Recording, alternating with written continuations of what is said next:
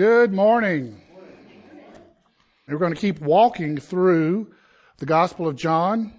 So if you have your Bibles, open up to John chapter 6. We're going to start in verse 41 and we'll read through verse 51 and we'll see what we can discover in this paragraph where John continues to talk about the bread of life, where Jesus really is continuing to tell everyone that he is the bread of life. So let's see if we can make this work. So the Jews grumbled about him because he said, I'm the bread that came down from heaven.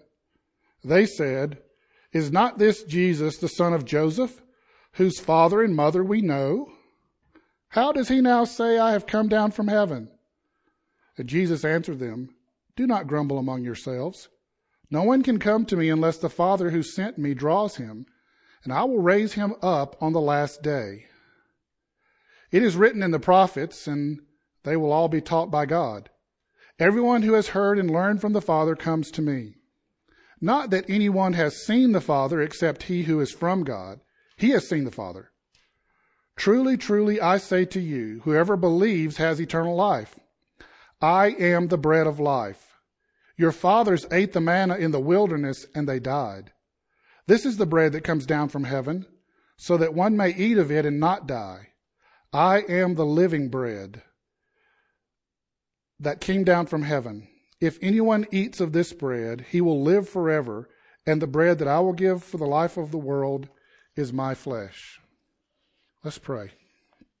O Lord, we give glory to your name and we thank you, Father, for the glorious, beautiful, wonderful, miraculous, awe inspiring gift of your Son and Him being our bread of life. Oh Lord, we just thank you. How can we say anything else but thank you that you give us so much through Jesus' death, burial, and resurrection? Oh Lord, we pray and ask that as we walk through these verses over the next several minutes, that you would just open our eyes and our hearts, that we would, by the power of your Holy Spirit, see and hear exactly the things that we need to see and hear as a church community and as individuals for following you and walking in your ways and living in the fullness of who you've called us to be and the fullness of all that you give us. And we ask this, Father, believing that you desire to give good gifts to your children. And I ask, Father, that specifically for me, that you would put the words in my mouth that need to be spoken, and that all the words I say would be the words you would have me say. In Jesus' holy name, amen. So when we start out here with verse 41, kind of the first thing that kind of, I don't know, I mean, the first thing that jumps out to me, these folks seem to grumble a lot. And maybe that's not a coincidence. I mean, all of John's efforts throughout this entire chapter 6 is to point out in parallel Jesus now, here in this moment, the day before out on this Galilean hillside, in the desolate place where he miraculously feeds the 5,000 people, and now the next day here in Capernaum, where they are confronting him and trying to figure out who is this guy, is so much like what happened in the Exodus and with the manna and the giving of the quail by the Lord God through Moses there in the wilderness after crossing out of the Red Sea. And that passage is just filled with their grumblings in the wilderness. And so here's another group in wilderness standing before the great bread of life, grumbling about what he's doing, or more accurately, what he's not doing. They're really grumbling about what he's not doing. They want him to give them some more bread. I don't know. I never have that problem. I'm sure you don't either. I'm not satisfied with what he's giving me, or he's not giving it fast enough.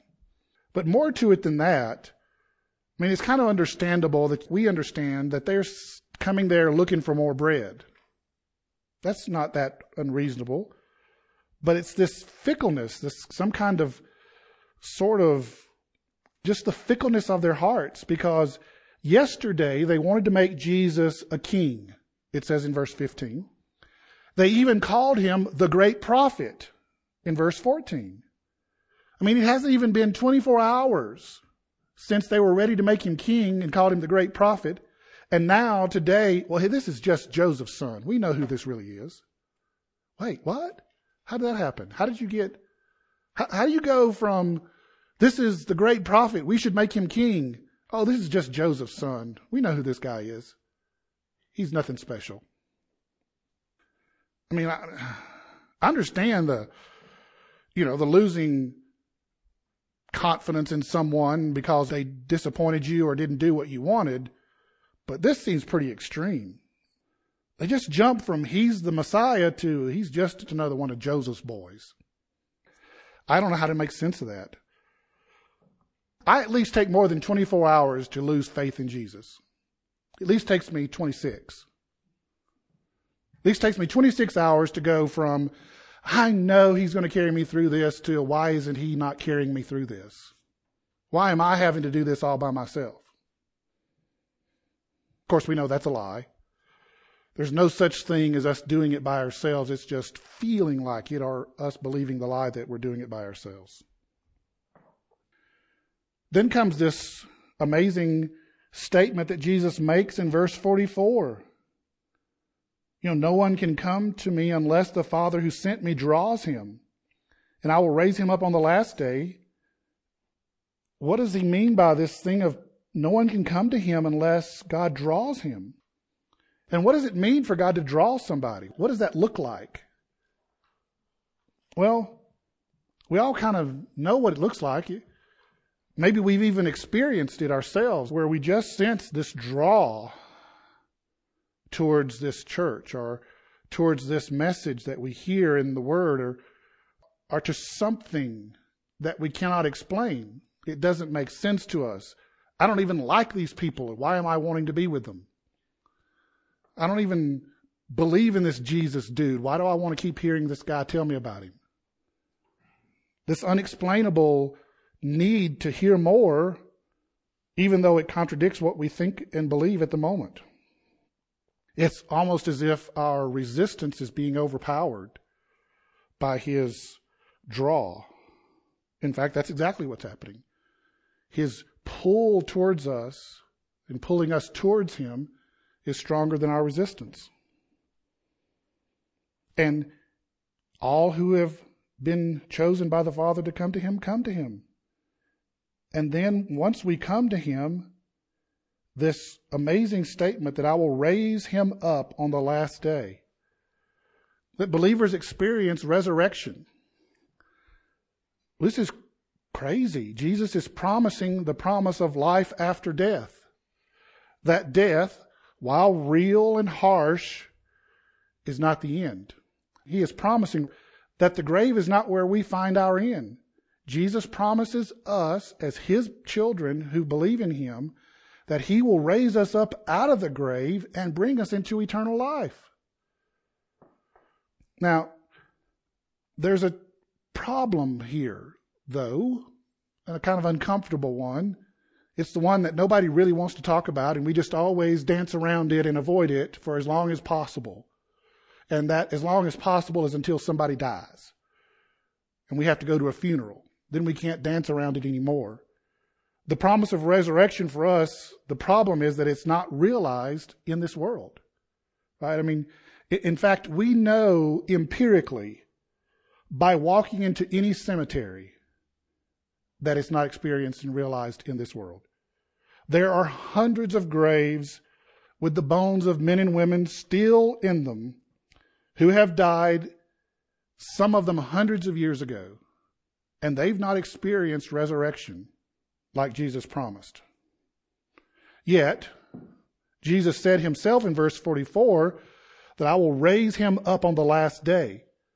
The promise of resurrection power comes not in never tasting death, but in death not having a permanent hold on us.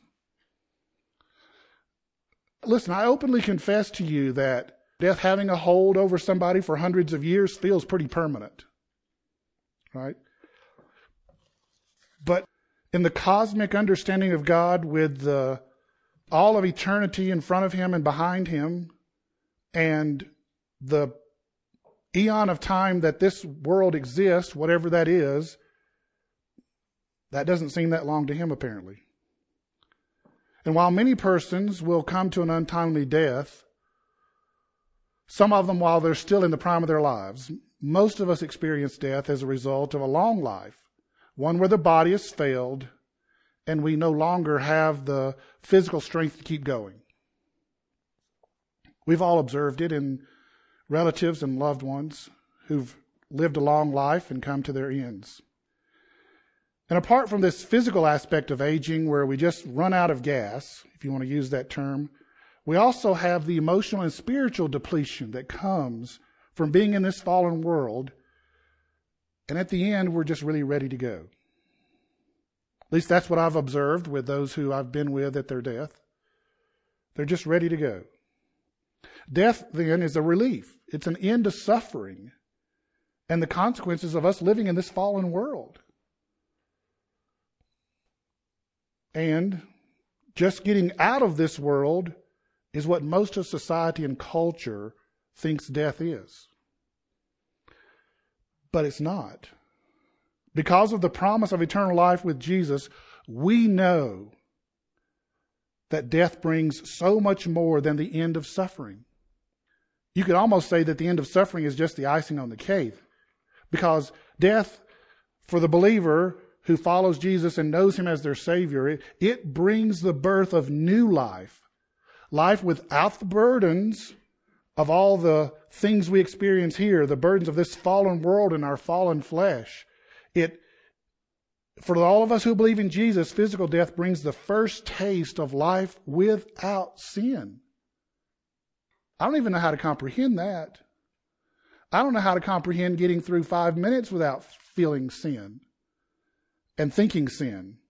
And the idea that there could be a moment coming in the future when it just won't be there anymore, and that more importantly than not, than being able to taste life without sin, is that life will be without a will to sin. Like the desire to sin won't even be there anymore. Like I have no idea what that's like but I'm really looking forward to trying it out. See, God's word promises us that a death, the believer's spirit or soul goes immediately to be with our Lord Jesus in heaven. That is what this word promises us. That death comes and then immediately we go into the presence of the Lord. We begin to experience all the glories and all the things that are found there because of the eternal life that Jesus has bought us with his blood.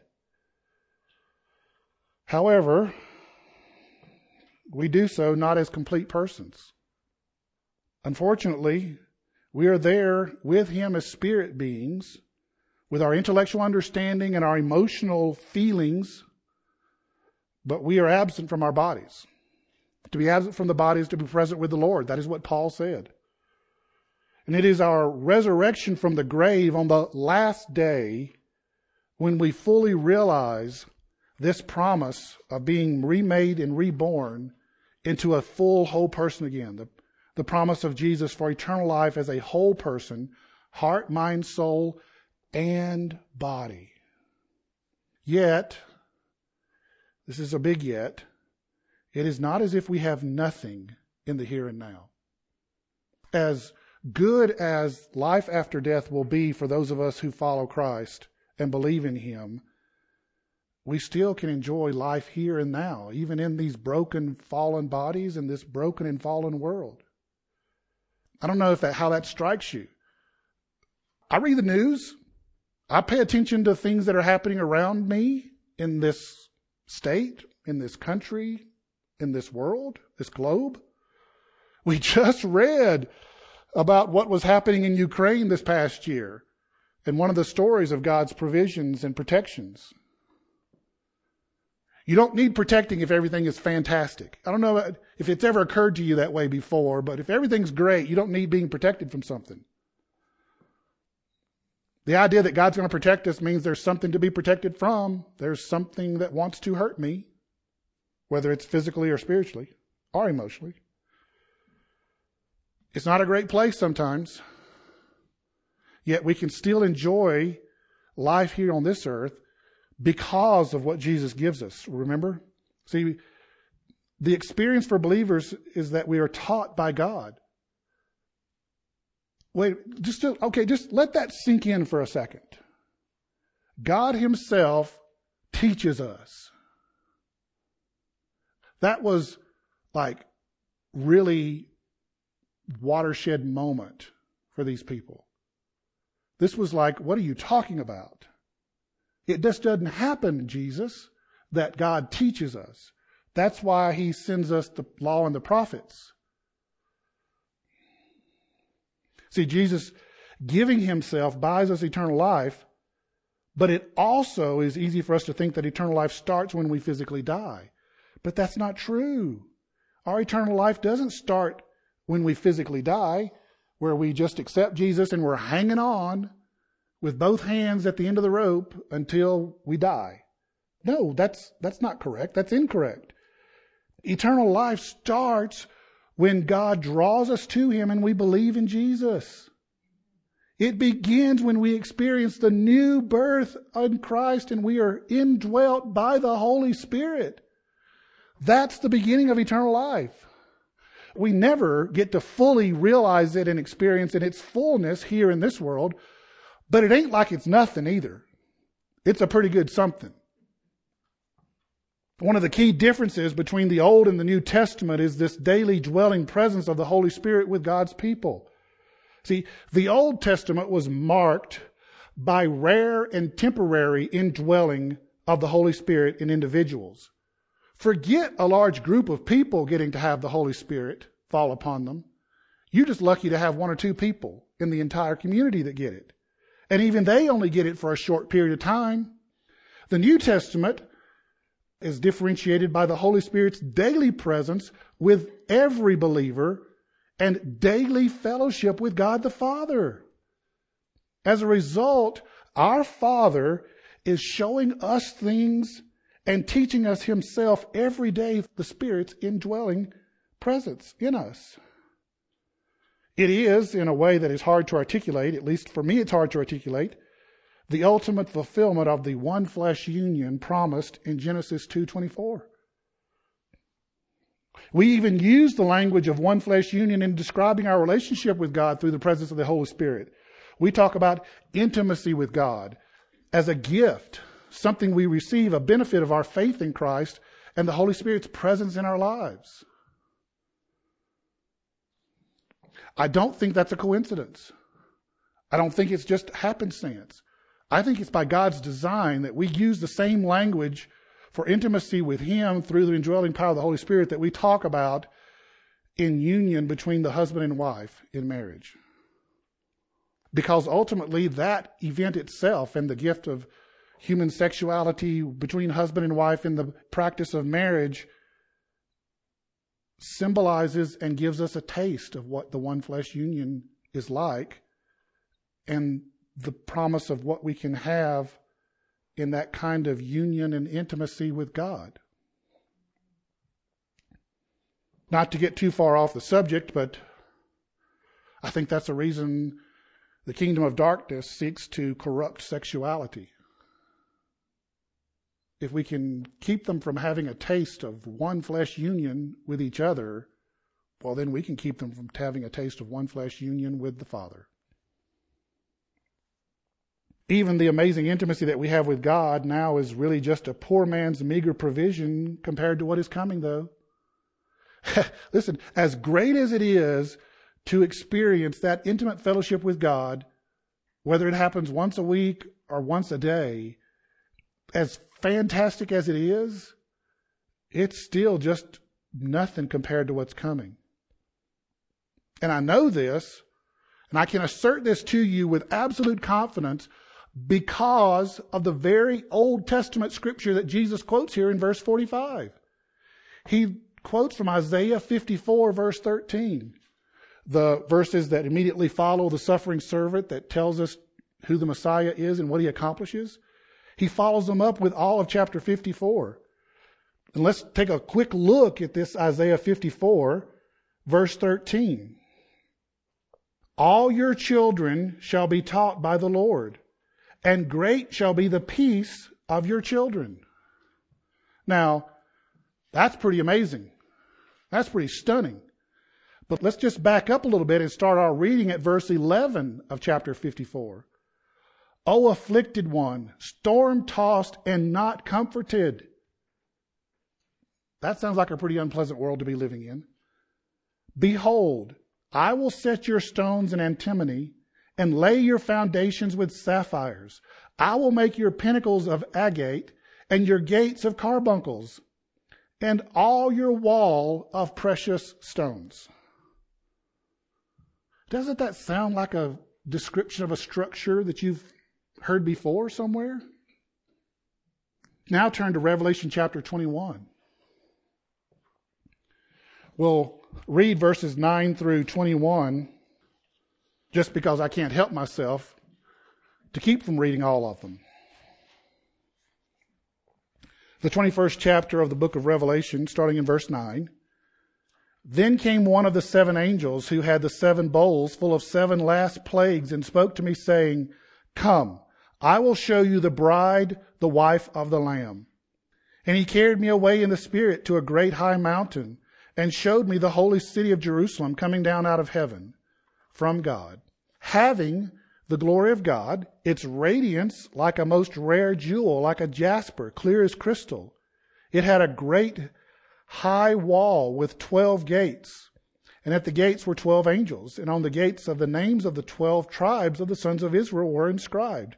On the east gate three, on the north gate three, on the south gate three, and on the west gate three. Just like the arrangement of the tribes of Israel around the tabernacle in the wilderness. Three on the east, three on the north, three on the south, and three on the west. And the wall of the city had 12 foundations, and on them were the 12 names of the apostles of the Lamb. And the one who spoke with me had a measuring rod of gold to measure the city and its gates and walls. The city lies four square, its length the same as its width, and he measured the city with his rod, 12,000 stadia, almost 1,500 miles. Okay. Grasp this picture in your mind a city, the New Jerusalem, that starts in Vancouver, goes all the way down south of Los Angeles, all the way east over to Dallas, and all the way back north into Quebec. That's a big city. A really big city. Oh, and it's a square, which means that its length and its width and its height are all the same measurement. So it's 1,500 miles high. This is a big city. And to really grasp the meaning of something like this physically, geographically large city, you got to remember that the city of Jerusalem was only two miles by three miles in John's day when he wrote this. Even in his day, at the end of his life in AD 90, the city of Jerusalem was maybe three miles by four miles at the most, at the absolute biggest measurement possible of his day. And the new Jerusalem is going to be 1,500 miles wide and tall and long? This is just unbelievable to have something like this amazing. And if the size itself wasn't overwhelming, he also measured its walls, and there were 144 cubits, which is like 12 feet by the human measurement, which is also an angel's measurement. The wall was built of jasper, while the city of pure gold and clear like glass. And the foundation of the walls of the city were adorned with every kind of jewel. The first was jasper, the second sapphire, the third agate. Oh, wait, that was in Isaiah. The fourth emerald, the fifth onyx, the sixth carnelian, the seven chrysolite, which could be carbuncles by the time you translate from ancient languages, the eighth beryl, the ninth topaz, the tenth chrysoprase, the eleventh jacinth, and the twelfth amethyst. And the twelve gates were twelve pearls, each gate made from a single pearl, and the streets of pure gold like transparent glass. I, don't even know how to absorb all of that. This is just stunning. But the critical part for the moment, as we look at John chapter 6, is that Jesus quotes from Isaiah 54, verse 13, saying that God will teach them. And in the very previous verses, he describes this phenomenal place of new heaven and new earth, although they don't know to use that language in Isaiah's day, that has the matching foundations of its wall to those that John gives us in Revelation 21 at the fullness of the New Jerusalem, the new heaven and the new earth. Only this is way bigger and way better than anything Isaiah described. In fact, you could say that Isaiah was soft selling what this was really going to look like. And the idea that God would teach them, he sort of undersold that too. Because it just says, well, God will teach them directly. He'll just directly tell them himself what he wants his people to know. But you left out the part about that happens because God himself comes and lives inside of you. That seems like a pretty big deal to leave out, Isaiah. And Jesus is just now revealing that part. See, here's the irony. It was literally happening right in front of them. God was standing there telling them, teaching them the truth greater and far better than even what Isaiah could have explained to them. But they didn't get it. By tying the presence of the Spirit now with these two passages here that Jesus with Isaiah and then recognizing that Isaiah and Revelation 21 are tied together describing the same structure, Jesus is telling us that the best is still yet to come. It's as if Jesus is saying, You think this is really good? You ain't seen nothing yet. And those words are still ringing out for us today. You think this is good, being indwelt by the Holy Spirit in this fleshly body that's broken and falling apart and getting old and you ain't seen nothing yet, friend. It's going to get real good.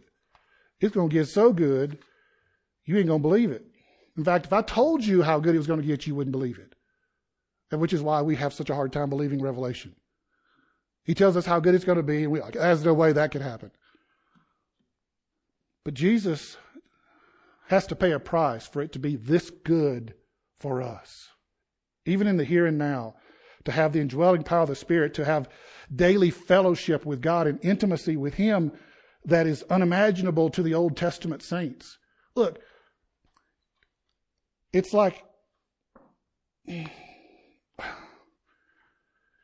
if, if Isaiah could talk to us today, he would say some, say some things. One of which is like, you have no idea how good you got it. But how good we got it and how good we're going to get it came at a big price. It came at the price of Jesus' own flesh and blood. Because Jesus tells us at the very end here if anyone eats of this bread, this bread of eternal life, he will live forever, and the bread that I will give for the life of the world is my flesh. Okay, Jesus, that's a little dark kind of a statement. It's a little bit scary and like, you know, this isn't do we have to talk about this right now? It kind of sounds like death. We don't really, let's, let's just, let's, can we avoid this? Right? We're going to put a pin in it. Talk about this later. What does Jesus mean by this statement?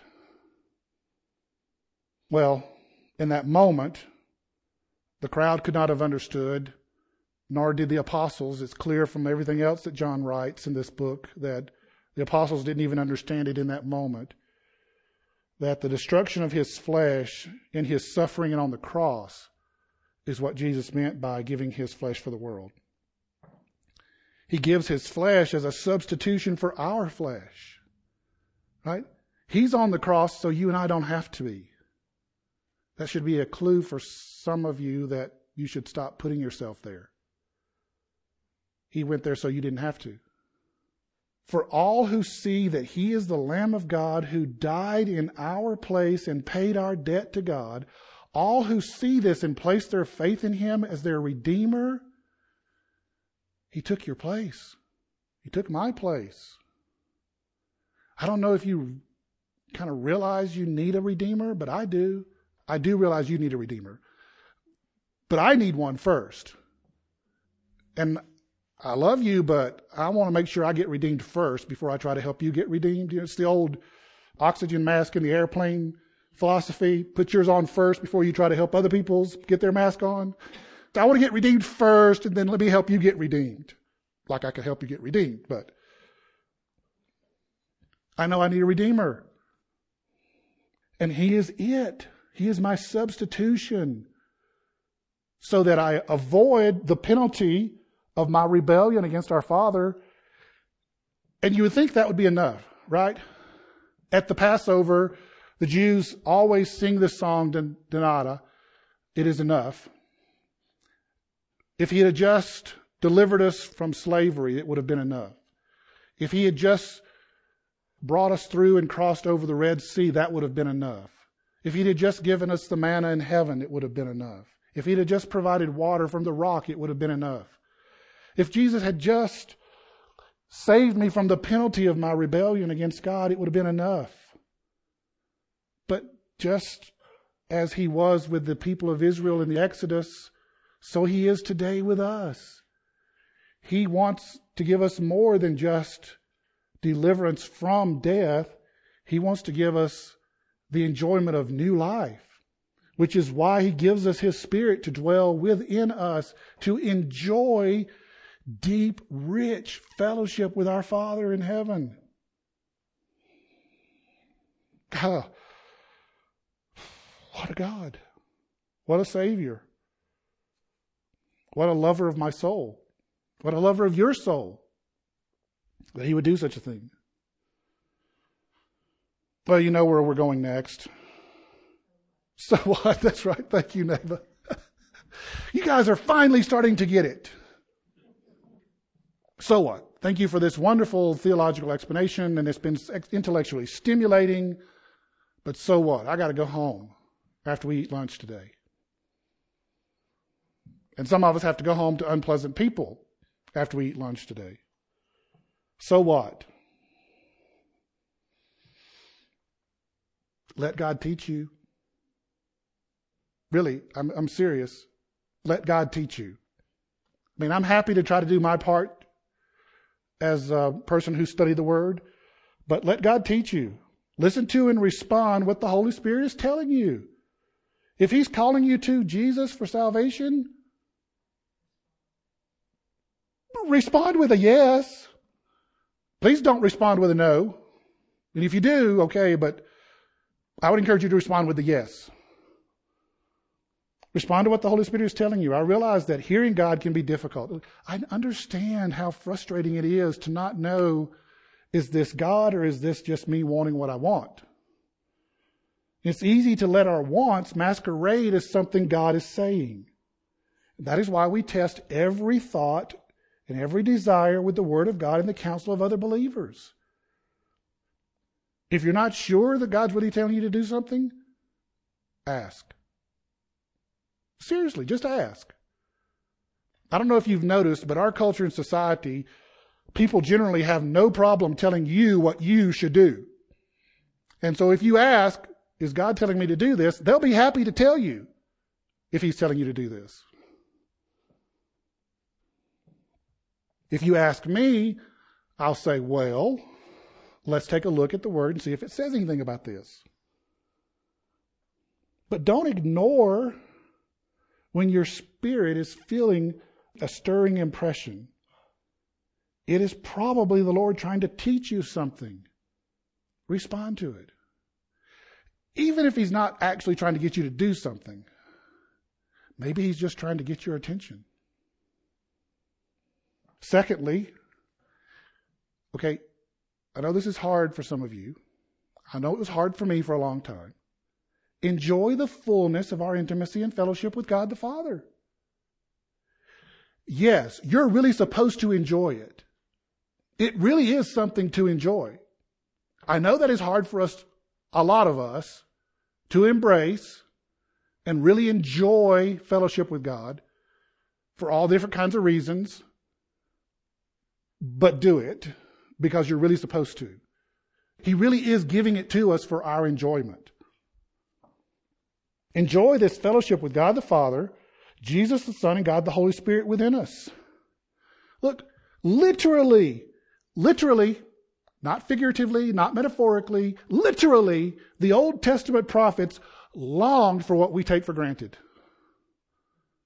You and I walk through every day as believers in Jesus with the indwelling power of the Holy Spirit. We walk through every day with some kind of interaction with God the Father.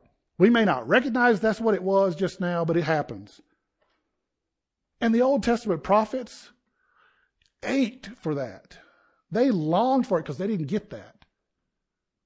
Their experience with the Holy Spirit was like, here's a little piece for a little while. But it just rests on you. It don't get to rest inside of you. If Elijah could speak to us today, one of the things he would say to us, I'm absolutely convinced he would say this, is you have no idea how good you have it with the Holy Spirit dwelling within you.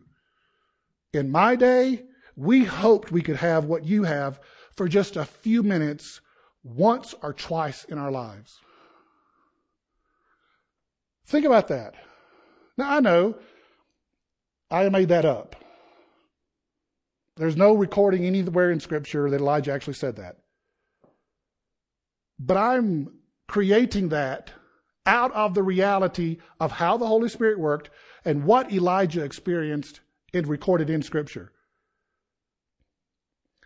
according to what I can read in Scripture, he never experienced the indwelling power of the Holy Spirit the same way that we do.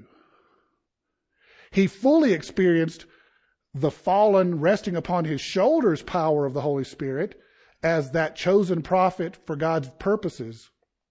And I'm pretty sure a lot of that was pretty amazing and incredible. But he never had what we have today, us what we even take for granted. The other thing to remember as you walk out of here is on the hard days, or maybe a better way to say it is on the hard moments of each day, remember that the best is yet to come, and all the heartache and all the hardship we see and experience is going to pass away. It'll all be gone. That doesn't necessarily make it easier to live through it today and tomorrow, but it gives us something to hope in and hold on to while we persevere through the hardships and the heartaches of today. And then lastly, because of our relationship with Jesus and because we walk with Him, right? Two key pieces our relationship with Jesus and we walk with Him, we can live joyfully even in the hardships and heartaches of this life. As we sang at the end of the service last week, I can face uncertain days because he lives. That song resonates with a truth that we know we desperately need to cling to every day. That I can face uncertain days because he lives the reality of Jesus Christ's physical bodily resurrection from the grave that Easter Sunday 2,000 years ago, that reality that did occur, he lives. And he lives still today. And because he still lives today, we can just face whatever's coming. Because of our relationship with Jesus and we walk with him. If we try to do it without those, all bets are off and no promises. Right? You, you know, I got no, I got nothing for you if you're going to try to do this without a relationship with Jesus and walking with Him. I literally don't know what to tell you about how to face the difficulties of this world if you're not going to do it with Jesus. I, I got nothing for you. But for all of us who do want to do this with Jesus, it's okay. It's hard. Look, I, I know hard. Remember?